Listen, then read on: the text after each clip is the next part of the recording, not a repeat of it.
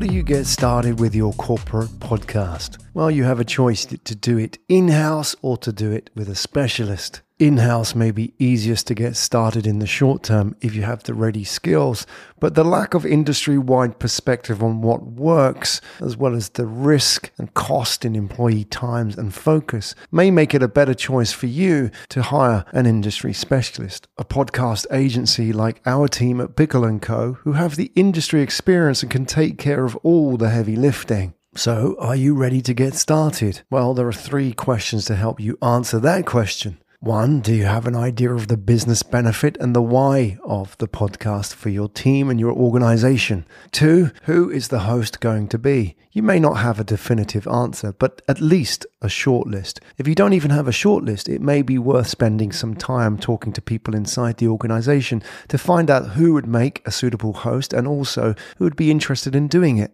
And lastly, do you have the bandwidth to do this long term?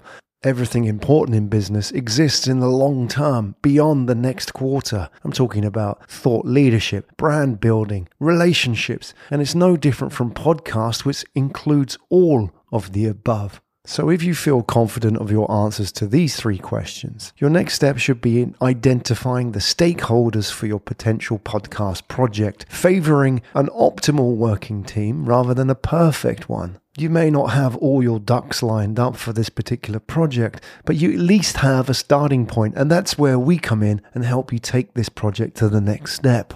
The easiest way to do that is to go on to pikkal dot com, P I K K A L dot com, and go to the contact form, or you can simply email me, Graham Brown, direct at g b at pikkal dot com. I'll be happy to give you advice on your podcast project, whether it's an idea or an established podcast.